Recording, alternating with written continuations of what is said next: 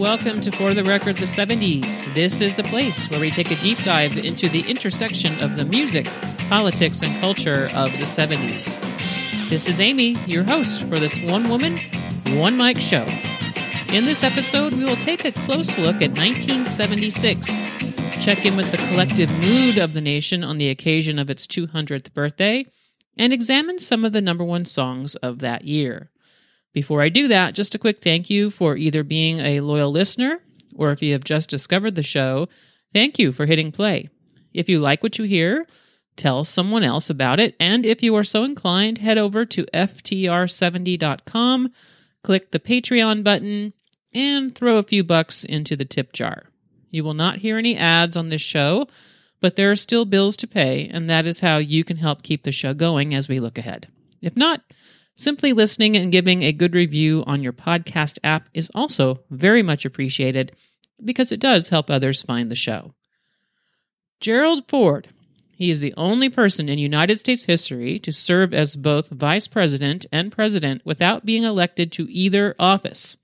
He was president of the United States of America as its 200th birthday approached. That Ford was president on the occasion of America's bicentennial seems oddly appropriate for America in 1976. Ford was the living symbol of both the chaos that the decade had brought, much of which was baggage from the 60s, as well as America's attempt to move on. He was popular, not controversial in the slightest, and he wanted the nation to turn the page.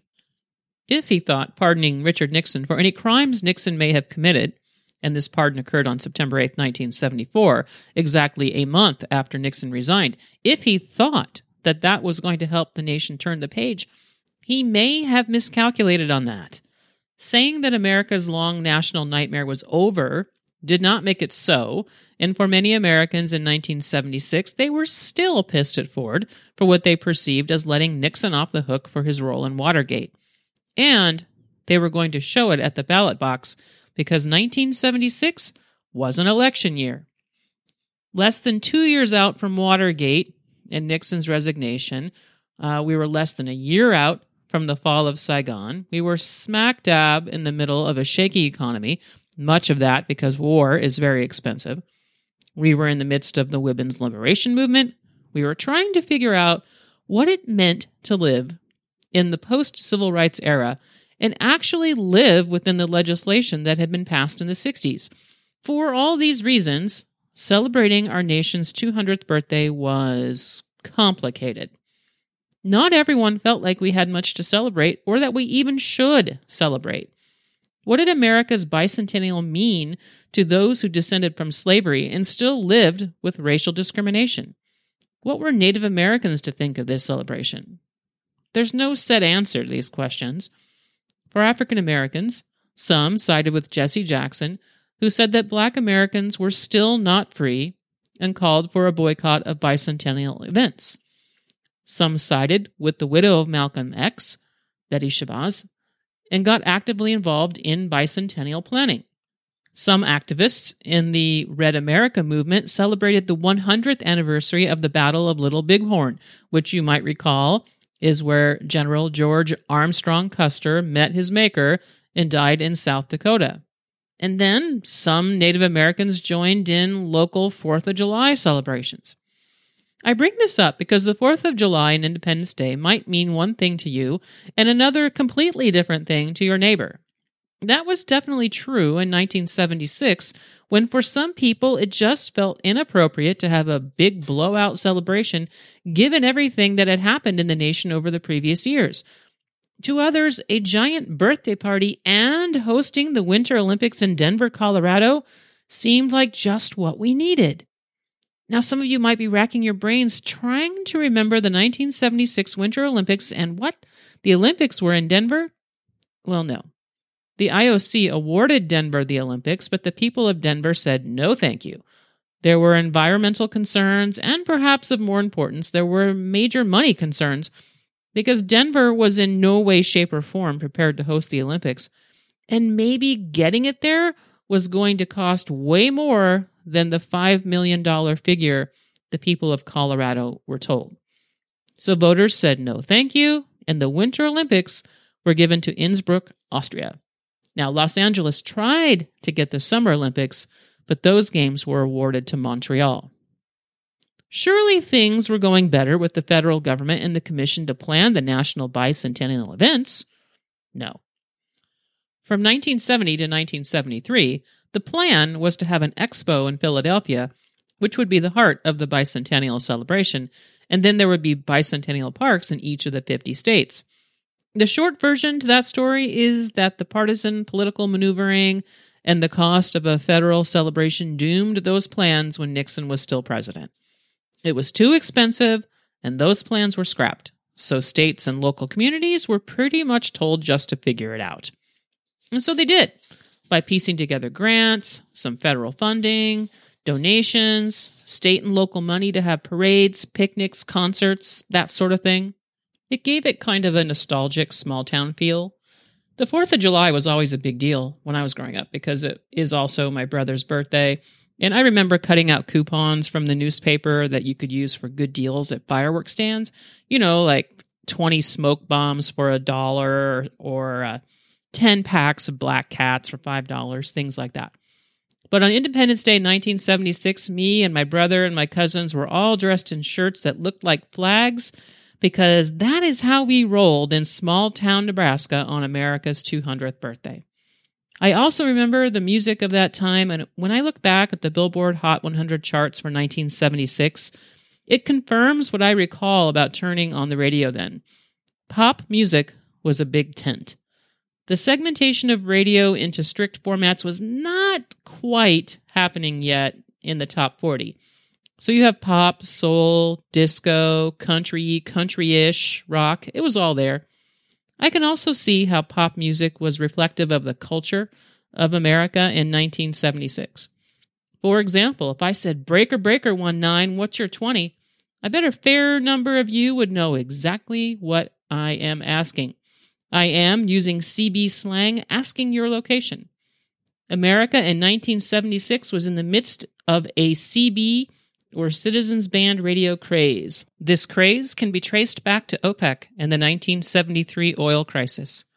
In October 1973, the Organization of Arab Petroleum Exporting Countries issued an oil embargo on countries that supported Israel in the Yom Kippur War. The United States, along with the UK, Canada, Japan, and the Netherlands, were the first countries to be hit with this embargo. This is going to push the price of oil up so high from about $3 a barrel to about $12 a barrel that we are going to see very high gas prices and gas shortages. If you're old enough, you no doubt remember the long lines at gas stations and maybe only being able to get gas on any given day if your license plate number ended with an odd or an even number. Unfortunately, that chaos is going to happen again in 1979. High gas prices and a gas shortage is problematic for everyone, especially for truck drivers. To add to the problem, the national speed limit was set at 55 in an attempt to conserve gas. This is just not practical for truck drivers who are not simply out for leisure drives. They need to get their goods from one city to the next in a limited amount of time, so they were understandably not happy about any of these developments. Truckers used CBs to communicate with each other about where to get gas, but they also used them to report to each other on the location of speed traps or accidents, or simply to talk to each other and break up the monotony of the day or the night. CBs operate on the airwaves like radio stations, so there were rules to follow, like not using your real name and especially no swearing. The FCC was very strict about the no swearing. So, how did the CB go from being a vital tool for truck drivers to our family station wagons in the 1970s? In 1973, Bill Freese was working for an advertising agency in Omaha. He helped create a TV commercial for Old Home Bread featuring a truck driver named C.W. McCall and a waitress named Mavis who worked at the Old Home and Filler Up Cafe.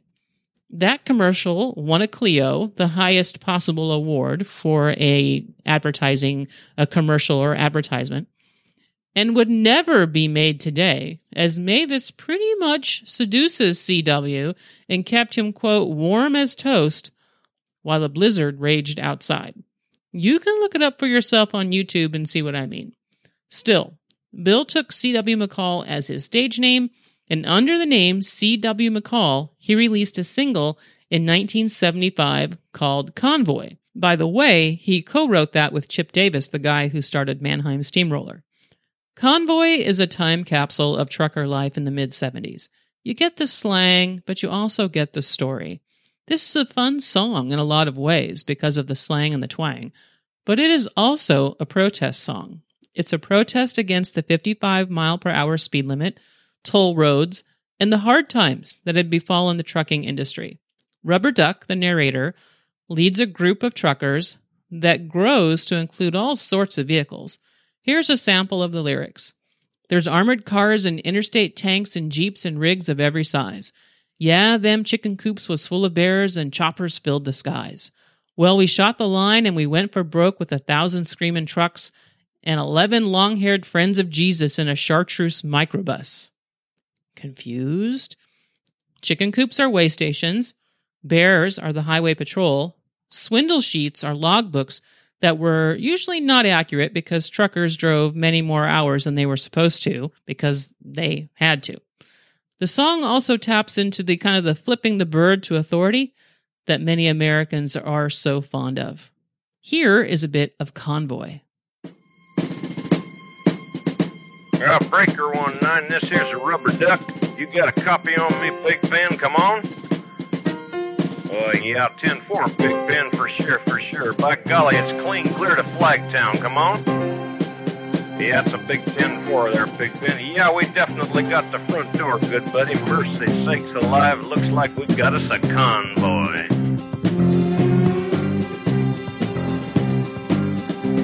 Was the dark of the moon on the 6th of June in a Kenworth pulling logs. Cab over Pete with a reefer on and a Jimmy hauling hogs. We is heading for Bear on I-10 about a mile out of Shaky Town. I says, Pigpen, this here's a rubber duck and I'm about to put the hammer down.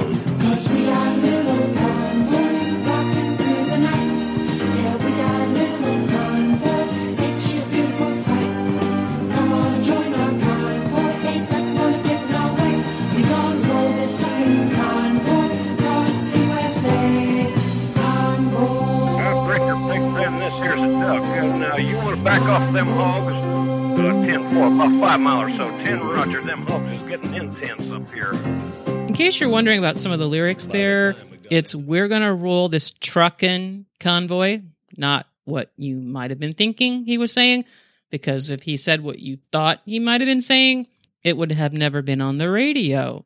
Convoy was released as a single in November 1975. It did not take long for Convoy to catch fire. It was number one on the Billboard Hot 100 in the second week of January 1976, and it was already number one on the country chart by then, where it sat for six weeks. Rolling Stone named it as one of the top 100 country songs of all time, coming in at number 98. It even inspired a movie, but the 1978 movie Convoy, not not nearly as good as the song.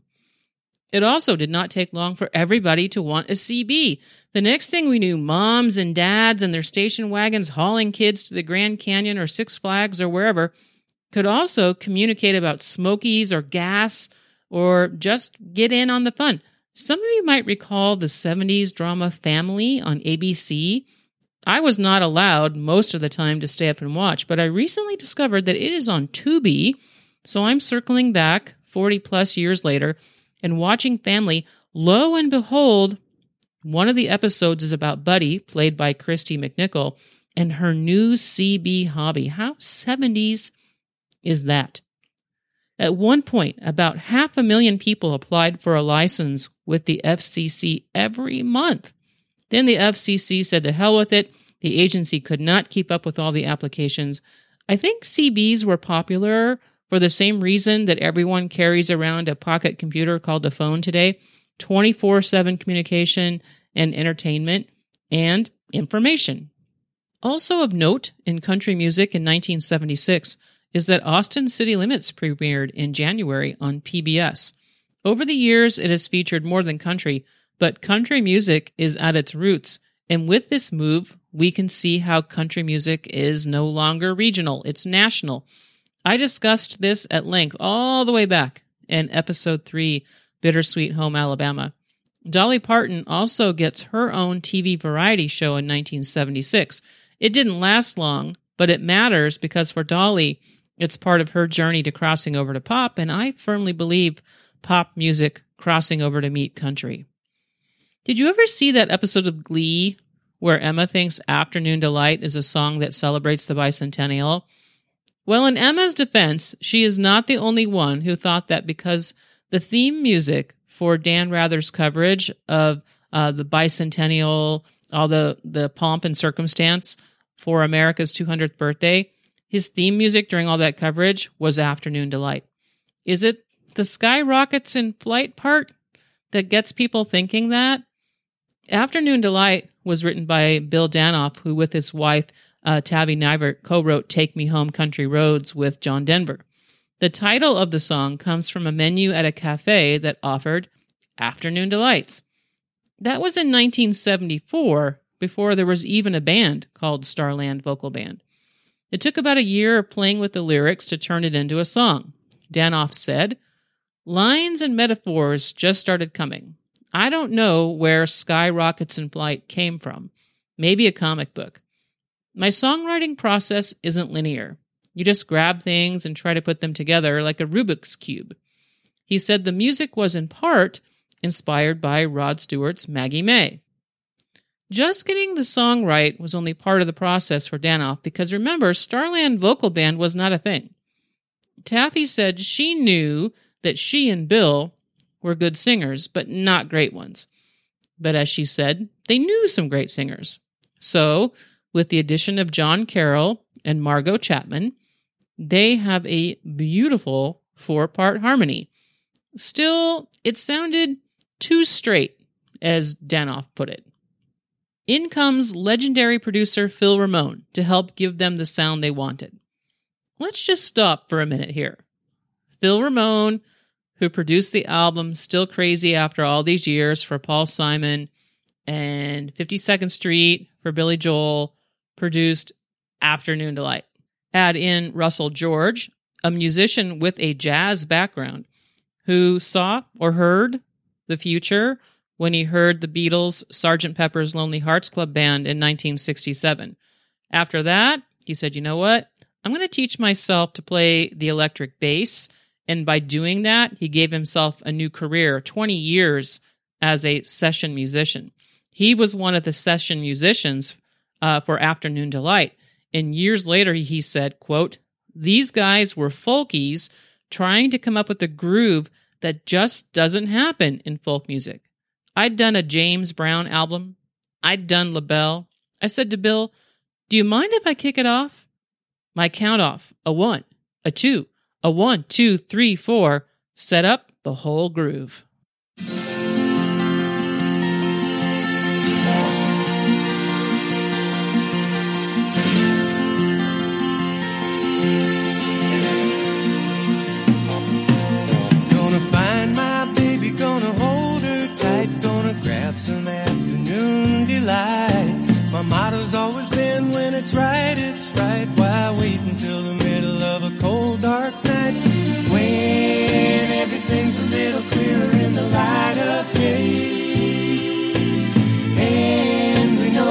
Is always gonna be here anyway.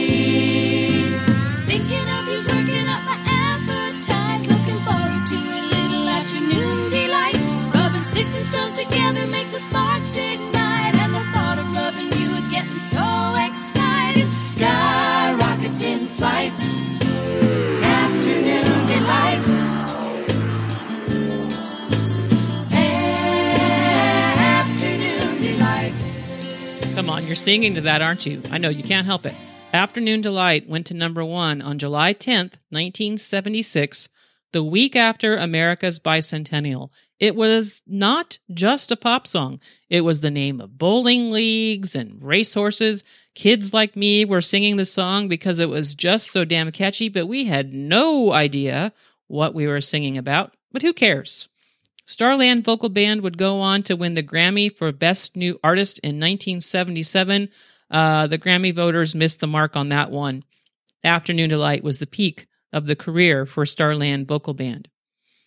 There is a theory that dance music is most popular during hard times or on the heels of hard times. The idea being, of course, that we need an escape from reality, and I do mostly subscribe to this being a partial explanation for the disco explosion that began in the mid 70s. I say mostly because I do think it is a bit too simplistic and disregards the importance of disco and its role in gay liberation in the 1970s. Still, disco is inherently happy music, and it did provide a respite from the news, which was often not good. To be clear, there was often a difference between the disco singles that were played in clubs and the disco singles that were on the radio. Of course, there's a difference between the club DJs putting together mixes to keep people on the floor and songs that were played to attract listeners for advertisers. If you had a single that checked both of those boxes, you were doing something. And there were a handful of those in 1976.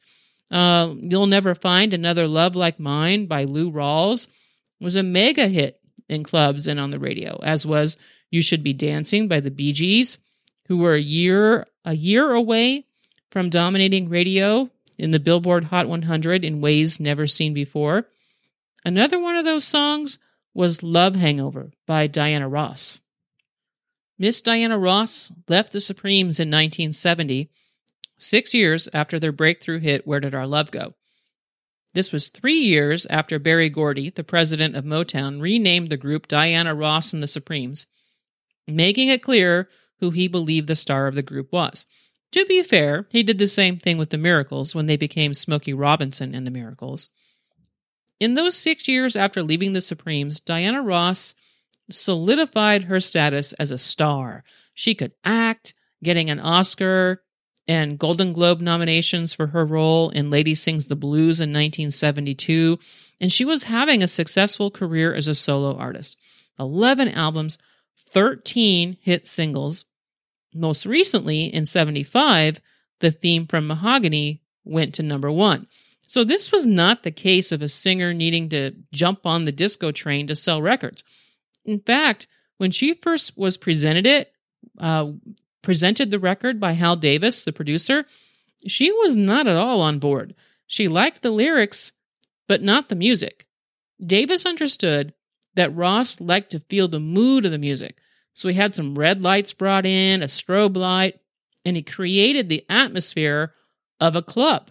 She had fun with this record. When uh, you hear her laughing in the background on this record, that's genuine, and Davis left it in. This is a bit of love hangover. If there's a cure for this, I don't want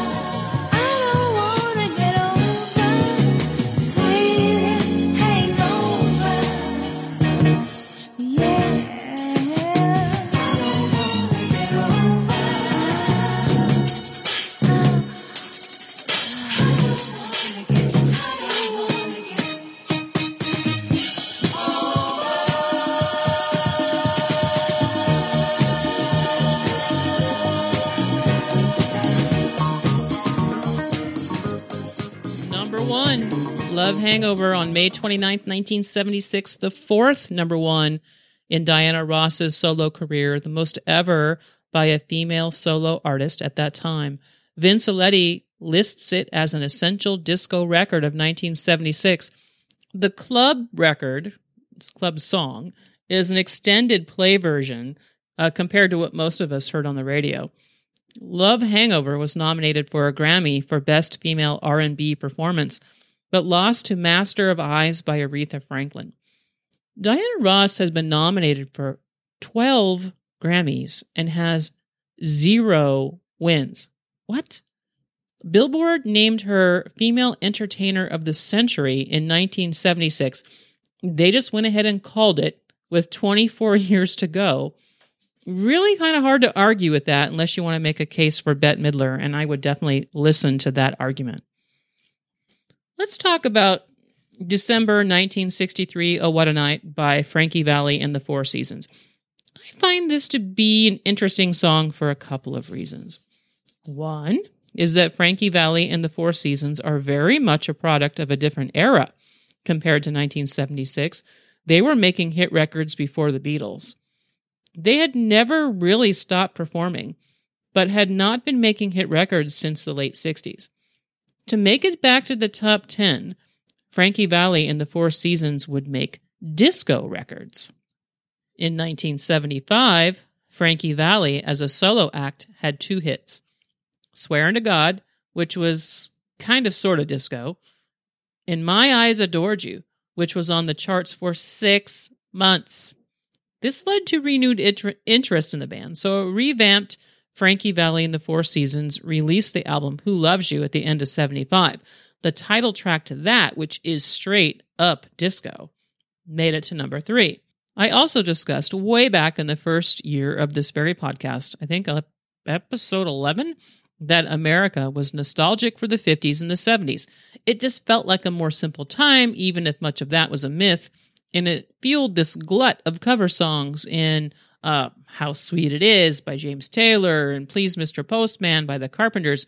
It fueled the popularity of TV shows like Happy Days and Laverne and Shirley, the movie American Graffiti, the musical Grease. When Grease is made into a movie, Frankie Valli has a hand in that because he sang the theme song. Why? Because he sounds like the 50s and pre Beatles 60s. The other reason that I find December 1963 interesting is because it is so obviously about a guy losing his virginity. It is a song about sex, but not in the Tonight's the Night way, which is also a huge pop hit in 1976. I mean, Rod Stewart has this smash hit that some radio stations would not play because it is so overtly sexual. December 1963 is on the down low about it. Let's listen to December 1963 and what makes it such a special time for the Four Seasons.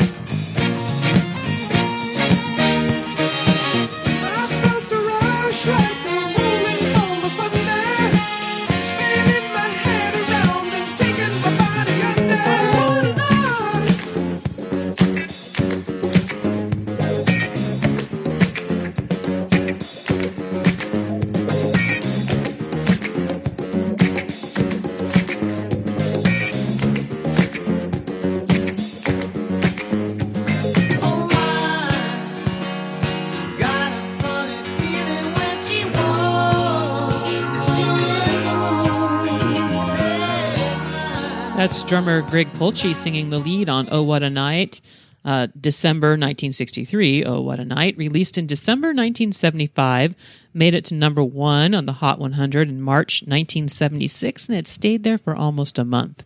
Frankie Valli said of the shows put on by the Four Seasons, they don't claim to be an expert on politics or social change. It is pure entertainment. To sum it up, we are a people's act. That's really what it's all about. This nostalgia and this space that was free from observations about the state of the nation is what some people wanted, what some people needed. Stevie Wonder was not in that frame of mind. It had been two years since the noted perfectionist Stevie Wonder had released Fulfillingness's first finale, and the music industry and some fans were getting a bit restless about his follow up. He had discussed retiring from music and tracing his ancestry back to Ghana, so people wondered if he was just quitting music altogether. Release dates came and went, and still no album. Stevie even took to wearing a t shirt that said almost finished or something like that because he was asked about the new album so many times. It was worth the wait. 26 songs on a double LP, although he recorded hundreds of songs during that two year period. He worked all day, every day. Berry Gordy, the founder of Motown, which was known for being a hit factory, not a think tank, said of Stevie Wonder, he took his life experience and put it all into songs in the key of life, and it worked. Gordy had done something unprecedented for him and for Motown with this record. In addition to giving Stevie a truckload of cash, he gave him complete freedom to make the music he wanted to make.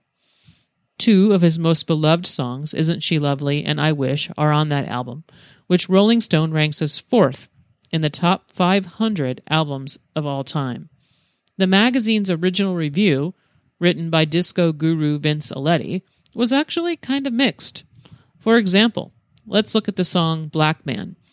It is a bit of a history lesson, and not an unintentional one, in the bicentennial year. First man to die for the flag we now hold high was a black man. The ground where we stand, with the flag held in our hand, was first the red man's. Guide of a ship on the first Columbus trip was a brown man. The railroads for trains came on tracking that was laid by the yellow man. It was 100% not a coincidence that this song was part of this album released in this year. Even if you agree with the review in Rolling Stone in its description of the ending, it is described by Vince Aletti in his, in his review as, quote, shrill and aggressive, and too brutal for a piece of music. I think the song Black Man offers an important and much more inclusive look at American history. This is not outlier history. Crispus Attucks, a black man who was likely a fugitive slave, was the first American to die in the Boston Massacre. Native Americans were on the continent of North America first. Chinese immigrants did build the majority of the western section of the Transcontinental Railroad, and that was quickly followed by the Chinese Exclusion Act, our first piece of federal legislation that was designed to stop immigration. Stevie Wonder looked back in a different way with I Wish. In the summer of 76, Stevie was at a Motown picnic. He got inspired from the picnic food and the games and just the fun that he was having.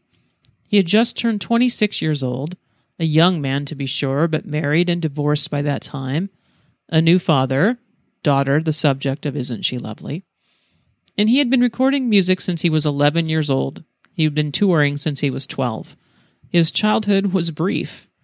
He was justified in feeling nostalgic.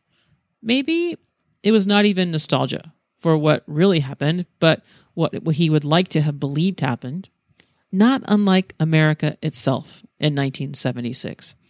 At any rate, after the picnic, he went directly to the recording studio to try to recapture the vibe that a family picnic can create. At 3 a.m., he called his bass player back to the studio because he had finally worked out the lyrics he wanted. Here was the result. Listen for Stevie's sister. She's the one who says, You nasty boy, on I Wish.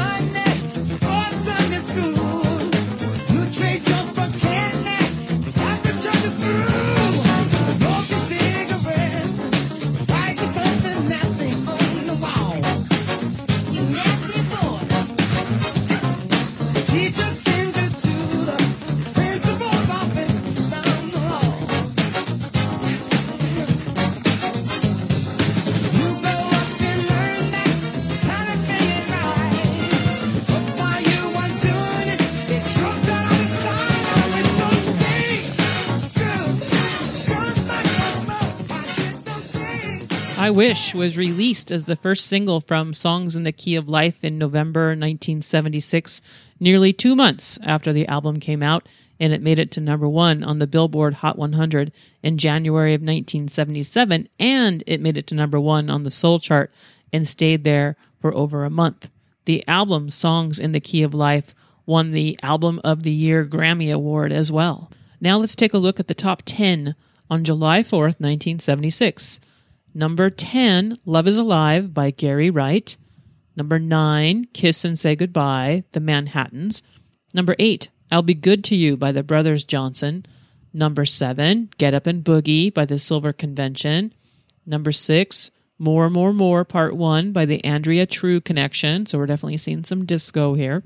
Number 5, Shop Around by the Captain and Tennille. Number 4, Sara Smile by Daryl Hall and John Oates. Number three, Misty Blue by Dorothy Moore. Number two, Afternoon Delight by the Starland Vocal Band. And number one, well, this band had started its world tour in May of 76, and the last time the leader of this band had played a concert on U.S. soil also happened to be the last time that band played a concert anywhere. The Beatles stopped touring after their show at Candlestick Park in San Francisco on August 29, 1966.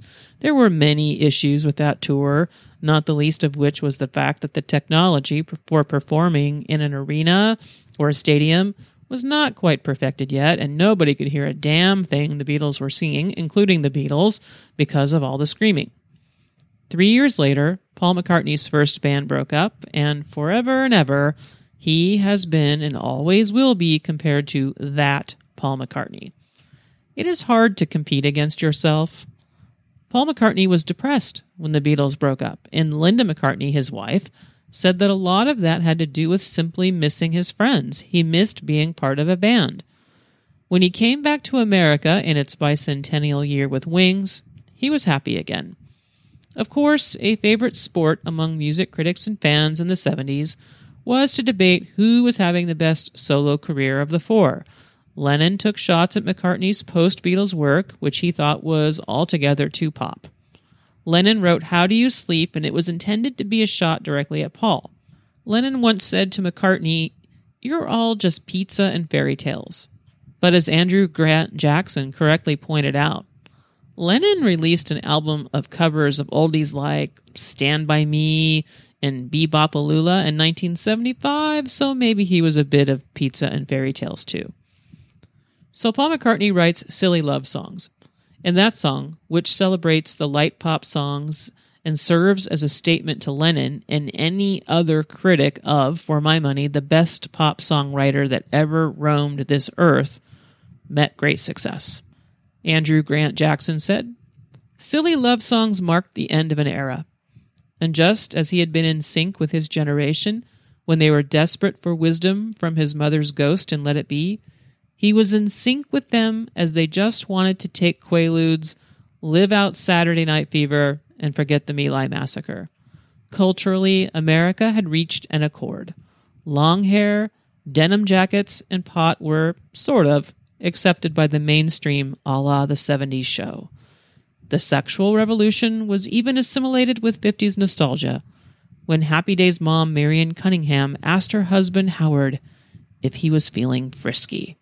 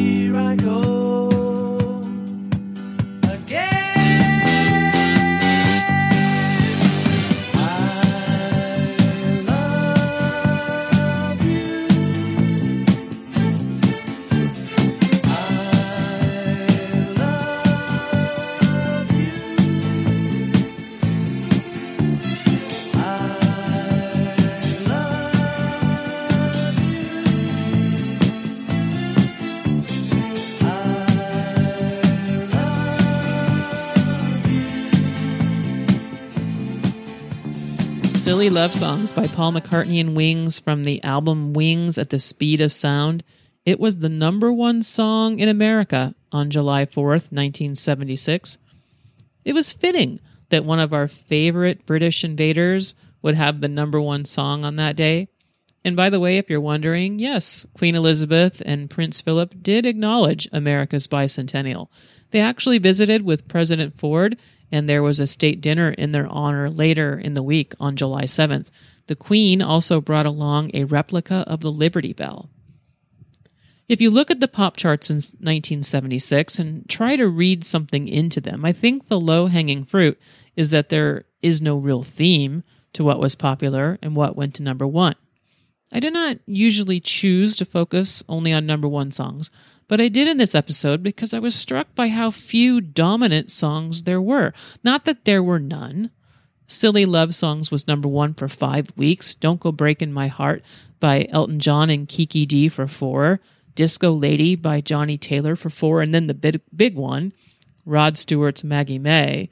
It made it to number one on the uh, the Billboard Hot 100 on November 13, 1976, and it stayed there for the rest of the year. It wasn't knocked out until January 8th, 1977, uh, with You Don't Have to Be a Star to Be in My Show by Marilyn McCoo and Billy Davis Jr. Now, we know what's coming disco and album oriented rock. There will not be much room at all for black artists on the radio or the new kid on the block in 1990 in 1981 MTV. But was America a little less divided in 1976 than it will be in the years to come? Maybe.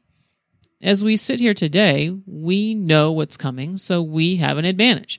We know the country is going to take a right turn politically and socially and become more conservative. The decade that follows will see Ronald Reagan be president for almost all of it. But we didn't exactly know that in 1976. We were conflicted nationally about how we should celebrate this birthday, but I suspect that within our families and within our communities, we were not that conflicted. We may have put on those Stars and Stripes t shirts and bought those packs of Black Cat fireworks and ate some ice cream and hamburgers and said, let's celebrate. And we had music in the background to soundtrack that and most of the music was just fun and light. Even a protest song like Convoy was first and foremost fun. Stevie Wonder's Black Man was not a hit single. I Wish, oozing with nostalgia, that was the hit. And if you believe that music is a reflection of the society that creates it, this is exactly what America wanted on its 200th birthday. That is all for this episode of For the Record the 70s. All the sources for this episode are on ftr70.com. You can follow the show on Instagram at 70s Podcast. If you like what you hear, please tell someone. Bye for now. Thanks for listening.